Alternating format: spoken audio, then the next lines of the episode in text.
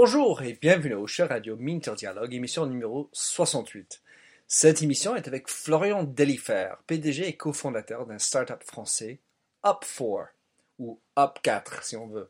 Up4 est un type de réseau social ou communauté qui se dit la première communauté privée de précurseurs qui aiment découvrir les lieux et des personnes en déclenchant des rendez-vous au gré de la rumeur. Up4 permet en effet d'utiliser le net, ou plus particulièrement le mobile, pour découvrir des personnes et des lieux hot sur Paris pour faire des rencontres in real life. Je vous laisse découvrir, et si vous écoutez jusqu'à la fin, il y a une petite surprise. Allez, bonne écoute!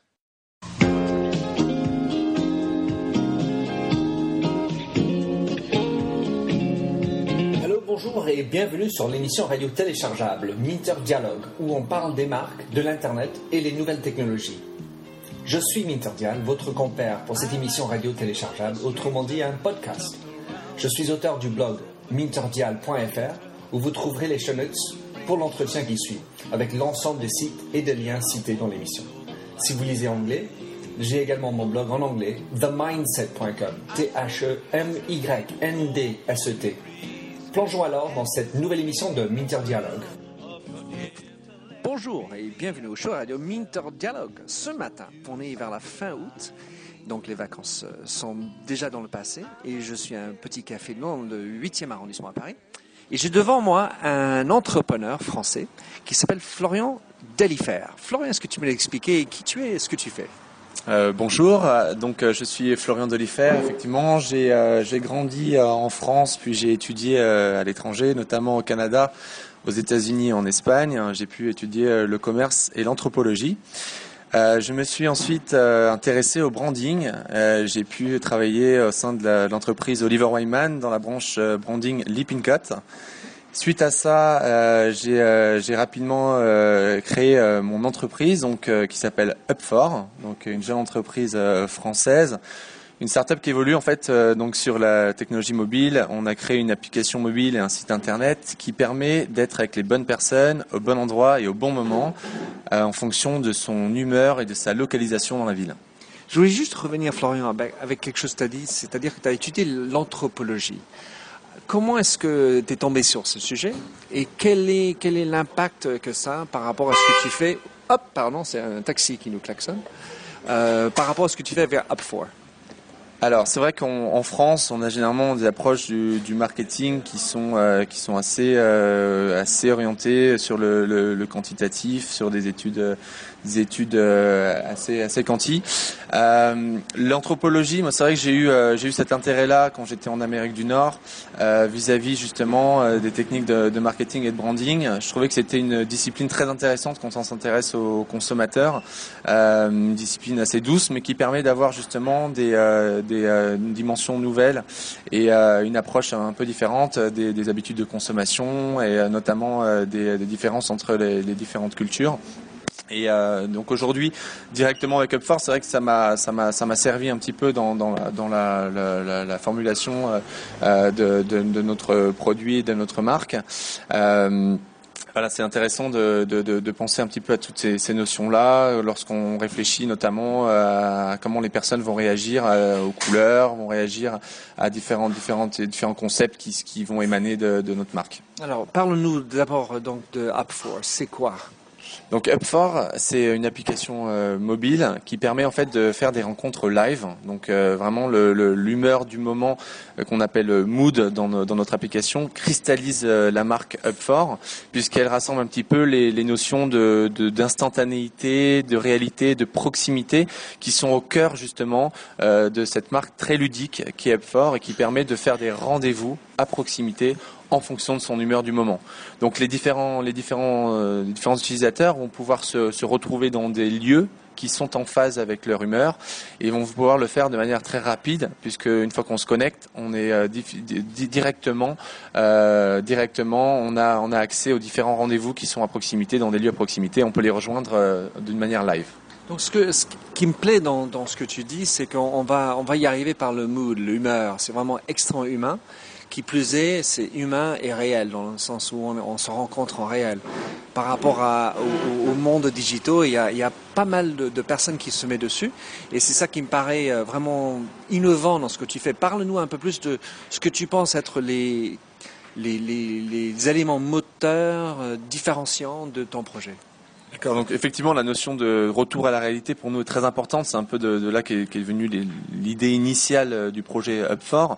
On s'est rendu compte que la technologie, le monde digital avait un petit peu enlevé de spontanéité, d'émotion dans les interactions, puisque les gens passaient beaucoup de temps à chatter sur internet, les interactions virtuelles étaient vraiment longues avant que les rencontres réelles aient réellement lieu.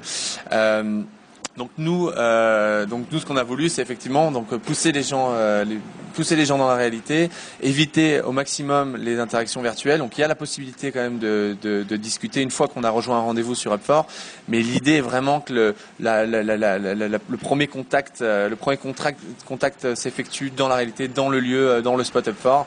Et donc ça, c'est vraiment clé. Nous, notre grande différenciation, c'est effectivement qu'on combine donc en fait les lieux, les personnes et le mood, et c'est justement donc en fonction des lieux que les personnes vont être géolocalisées et vont pouvoir se retrouver directement dans des lieux.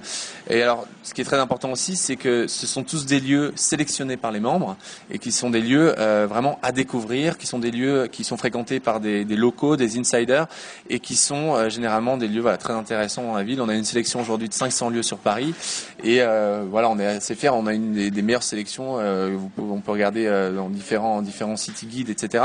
Nous, on a vraiment la crème des lieux parisiens. Donc, il y a combien de membres et comment est-ce qu'on peut savoir quels sont les lieux qui sont dedans?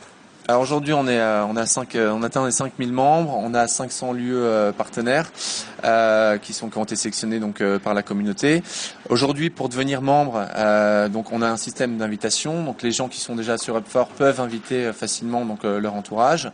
On peut aller dans certains lieux qui sont indiqués sur le site, qui disposent d'invitations et qui permettent justement donc de rejoindre Up4. Une fois qu'on est sur Up4, on a accès à l'ensemble des lieux. Et on peut voir effectivement les différents rendez-vous qui ont lieu dans ces différents spots Up4. Il y a donc un élément qui me paraît super intéressant, que c'est mobile first. Donc ça, c'est un point fort, c'est que c'est vraiment penser davantage sur le mobile que sur le web. Et deuxièmement, ça a l'air pour moi, puisque je ne le connais pas encore à l'intérieur, moins un réseau social et plutôt un moyen de rencontre en réel. Dis-moi ce que tu en penses de ça. Alors effectivement, bon, réseau social aujourd'hui a beaucoup d'interprétations, c'est devenu un mot qui englobe beaucoup de choses. Aujourd'hui, on s'aperçoit aussi que la frontière entre des dating websites et des réseaux sociaux est en train un peu d'être diluée. Il y a les discovery apps qui commencent à apparaître. On voit des applications comme Highlights par exemple, qui est ce genre justement d'appli. On voit Blendr aussi, qui a été créé donc par le fondateur de Grindr, qui est sur ce créneau-là, où on voit des rencontres qui sont déclenchées sur la base d'activités. Donc les gens vont se rencontrer autour d'activités et vont plus se rencontrer forcément pour faire connaissance avec un but amoureux, mais qui vont justement se regrouper en fonction de leur centre d'intérêt et leurs activités pour tout d'abord partager un moment et partager une activité. Donc effectivement, on est sur un territoire nouveau. Alors après, c'est vrai qu'en réseaux sociaux, on entend tout de suite réseau virtuel. Moi, je pense qu'on peut parler de réseau social réel. Je veux dire, effectivement, c'est un moyen qu'on utilise, qui est la technologie et la passerelle mobile. Mais effectivement, nous, on est un live social city guide quelque part. On peut s'appeler un petit peu comme ça, si on veut trouver une autre appellation que réseau social. Mais pour nous, on est vraiment quand même sur ce créneau-là, un réseau qui va permettre de rencontrer des gens et directement dans la réalité. Alors disons que je suis dessus, je suis de passage à côté d'un bar et je regarde, tiens mon app, ah oui tiens il y a des gens, je me sens dans un mood tel, y a-t-il quelqu'un d'autre dans le même mood qui est à proximité? Et oui, et ben je rentre, je vois la personne, on se rencontre et puis quel rôle a l'application dans l'entretien de ma relation avec cette personne? Donc voilà, avant que la technologie soit omniprésente dans nos vies, on avait parfois l'habitude de croiser des personnes, de s'arrêter, et d'être interpellé par ces personnes-là et de dire si on allait boire un café ou si on allait partager un moment, on est juste à côté d'un lieu intéressant, allons-y. Nous, ce qu'on a essayé de faire, c'est justement comme la technologie avait un petit peu perdu ces habitudes-là, on a essayé de dire c'est finalement avec la géolocalisation, cette notion de proximité, on peut peut-être recréer ces situations assez spontanées, pleines d'émotions et assez authentiques. Donc on s'est dit on va recréer ces situations-là. Donc aujourd'hui avec Up4, si on approche effectivement d'un lieu ou si on est dans la ville, on se connecte sur Up4. Donc la situation dans la version bêta, c'est effectivement on voit les lieux à proximité et on peut facilement voir les personnes à proximité de ces lieux qui sont dans la même humeur que nous et on peut les solliciter pour un rendez-vous dans ce lieu. Alors, donc ça c'est comme ça que ça se passe, donc assez facilement l'application va mettre en relation ces personnes-là en fonction de leur humeur et de leur proximité au lieu. C'est ça le rôle direct que joue l'application. Et en l'occurrence, donc dans la nouvelle version, ça va être encore plus direct puisque quand on va se connecter, on va voir les rendez-vous qui ont été créés à proximité, dans les lieux à proximité. Et on va pouvoir faire des rendez-vous à deux ou des rendez-vous à plusieurs. Donc il y a une notion aussi très conviviale où les gens vont pouvoir se rencontrer pour des rendez-vous à plusieurs. C'est sur l'app mobile. Quelle est votre approche par rapport au mobile? Est-ce que vous êtes agnostique ou spécifique? Et c'est-à-dire Android, iPhone, etc., iOS. Et comment est-ce que tu perçois l'un et l'autre derrière, connaissant les chiffres derrière? Comment est-ce que tu perçois la différence des utilisateurs par rapport aux plateformes? Alors, très bonne question. Donc, nous, c'est vrai. Donc, d'abord, je reviens sur ce point-là. Nous, c'est mobile first. Donc, tout notre produit est d'abord conçu sur mobile avant de le translater sur le web. Donc, dans toutes les spécifications, le cahier des charges qu'on développe, on pense d'abord mobile avant de le mettre sur web. Pour donc ce qui est des plateformes, donc aujourd'hui effectivement nous on est uniquement sur iPhone pour une raison assez simple, c'est qu'on développe en natif. On a fait vraiment ce choix de pas développer en HTML5 qui est assez limitant, surtout pour une application aussi complexe que la nôtre en termes techniques. Donc effectivement on a fait ce choix de développer uniquement en iPhone. Aujourd'hui on a même revu l'application sur iPhone, donc on s'est aperçu que si on l'avait fait sur Android en même temps, ça nous aurait doublé nos coûts, en tout cas ça aurait augmenté nos coûts de développement. Donc c'est aussi un choix budgétaire.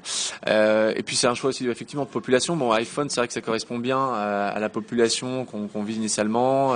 On trouve peut-être aujourd'hui encore plus d'early adopters, mais bon, à la population Android on l'exclut pas du tout. On la souhaite assez rapidement. Dès que notre produit est assez stable sur iPhone, on va développer l'Android et on va aller chercher le marché Android. Par contre, c'est vrai qu'on va se cantonner pas mal à Android et à iOS, sachant qu'aujourd'hui, ça représente, donc là, si je dis pas de bêtises, on est quasiment à 70-75% du marché si on prend les deux plateformes. Ok, et donc pour l'instant, Up4 c'est .fr français, parisien, on va dire, parce que c'est des grandes villes. Quel est l'avenir? Donc nous on a une application hyper locale puisque effectivement c'est la géolocalisation qui est au cœur de notre produit. On a une approche effectivement du marché par Global Cities. Dans notre plan aujourd'hui, effectivement, on a des grandes villes européennes. On a inclus pour l'instant Barcelone, Berlin et Londres dans les prochaines villes où Up4 pourra être établi. On attend d'avoir effectivement donc l'application stable sur Paris pour aller chercher ces grandes villes-là. On a aussi quand même un intérêt à aller sur des villes comme San Francisco, New York ou Tokyo, parce que c'est aussi pour se faire connaître dans des pays où effectivement il y a beaucoup de choses qui se passent et il y a une population très early adopter qui va peut-être accrocher au produit plus rapidement que des populations européennes. Si tu regardes Tokyo, encore plus mobile que d'autres pays par exemple. Voilà, alors Tokyo effectivement très mobile, on va avoir des usagers qui vont être très réceptifs. On a aussi une très forte densité dans cette ville qui nous porte à croire quand même qu'il y a un beau potentiel pour une application qui utilise tellement la géolocalisation et ces villes à très forte densité pourront être un très bon marché pour Up4. Alors donc ça veut dire développement en d'autres langues et quid d'autres plateformes, parce que forcément il y a des choix à se faire tout le temps. Est-ce que ça restera iOS en premier lieu et ensuite donc c'est juste une question de traduction en langue derrière, et où est-ce qu'il y aura d'autres plateformes? Alors donc là c'est effectivement mon associé qui n'est pas présent aujourd'hui pourrait peut-être mieux répondre parce que c'est quand même lui qui s'occupe de tout ce qui est technique. Comment il s'appelle? Donc c'est Ivatias. Ivatias, lui qui a créé son agence de communication interactive il y a déjà 6 ans et donc il a beaucoup d'expérience qui travaille pour des grands comptes français et qui lui donc prend en charge en fait tout le développement technique de l'application Up4. Et effectivement, donc il y aurait effectivement des transactions d'autres plateformes, ça on le fera. Notre idée aujourd'hui, donc c'est peut-être, j'anticipe peut-être un petit peu les questions. Notre second round de de levée de fonds assez rapidement aussi, ce qui va nous permettre effectivement d'aller plus facilement sur d'autres plateformes et d'autres marchés.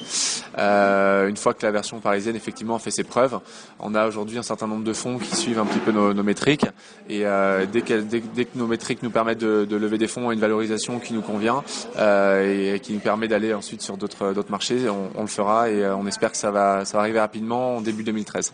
Superbe.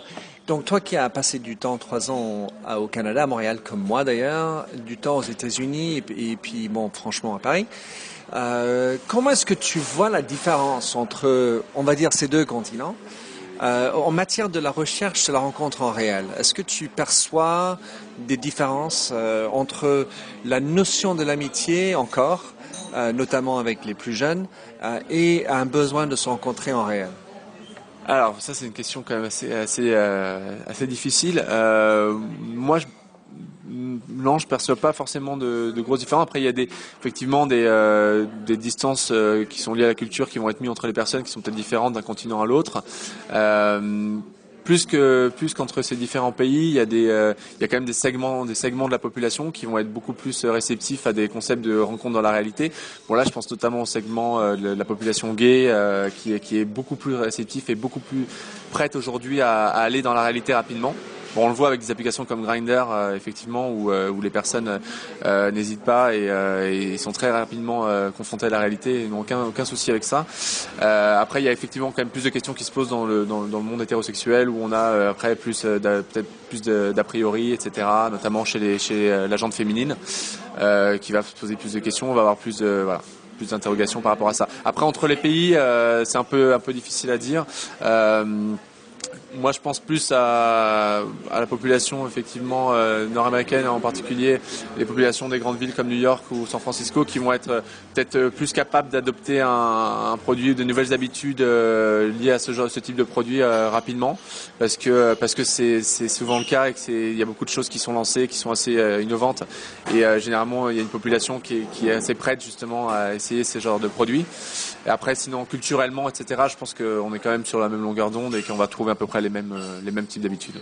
Bah ça me fait penser, parce que je pense à Paris, il y a un truc qui s'appelle le café. Donc on adore aller dans le café, discuter.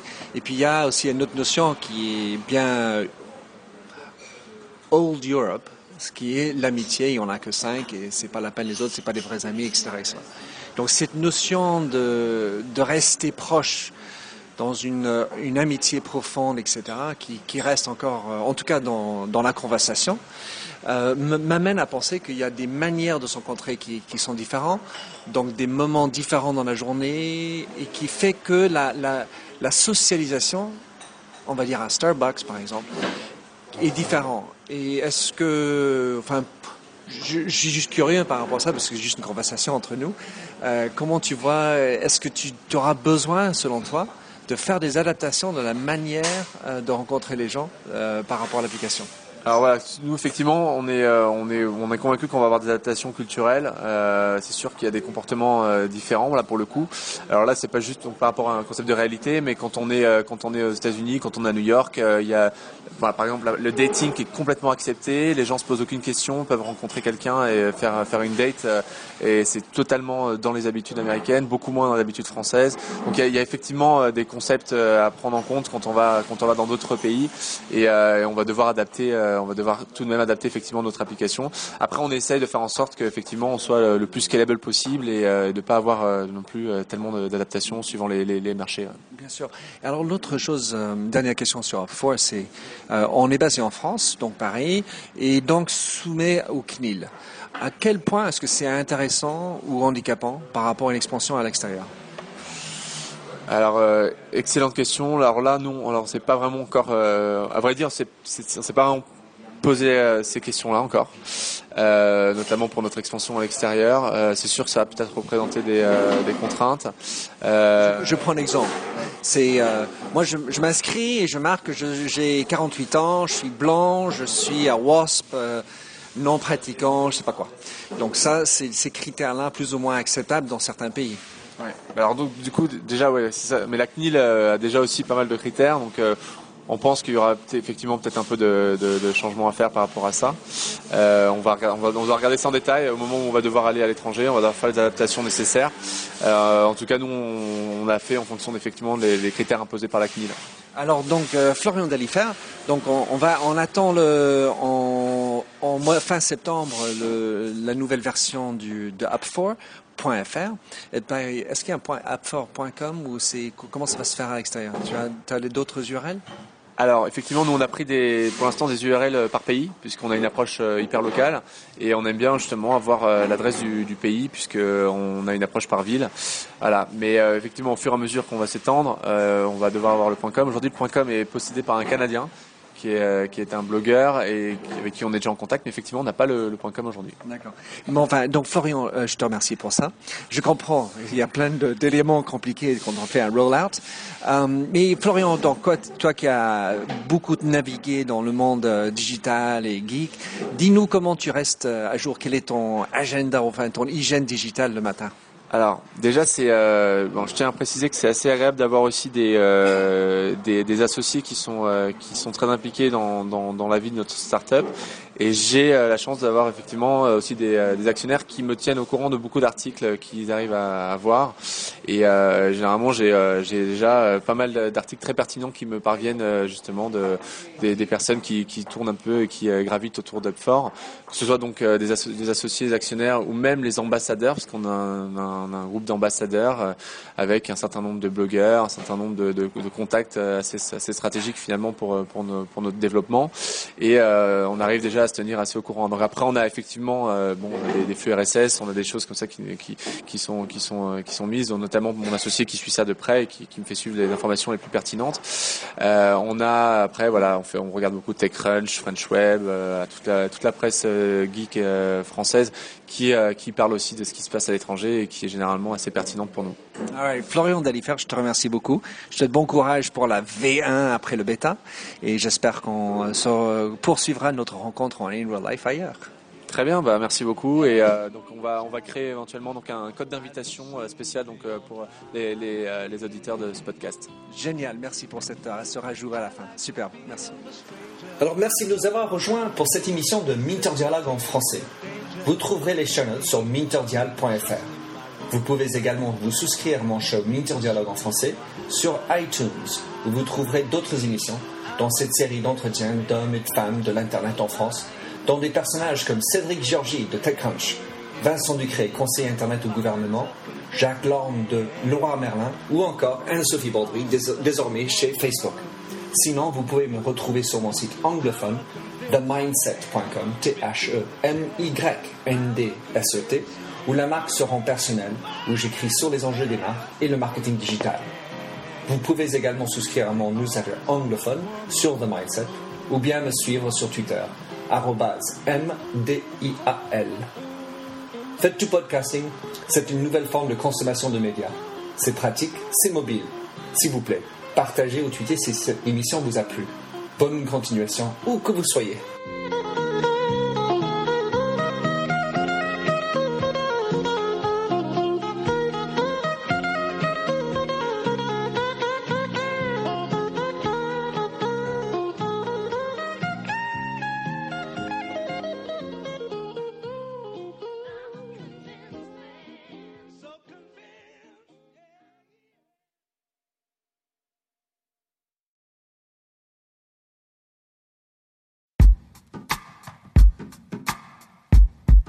The Jim Stroud Podcast explores the discoveries and trends forming the future of our lives. Brain-to-brain communication, robot bosses, microchip implants for workers, and artificial intelligence replacing human workers are all happening now. If you want to know what's happening next, subscribe now to the Jim Stroud Podcast.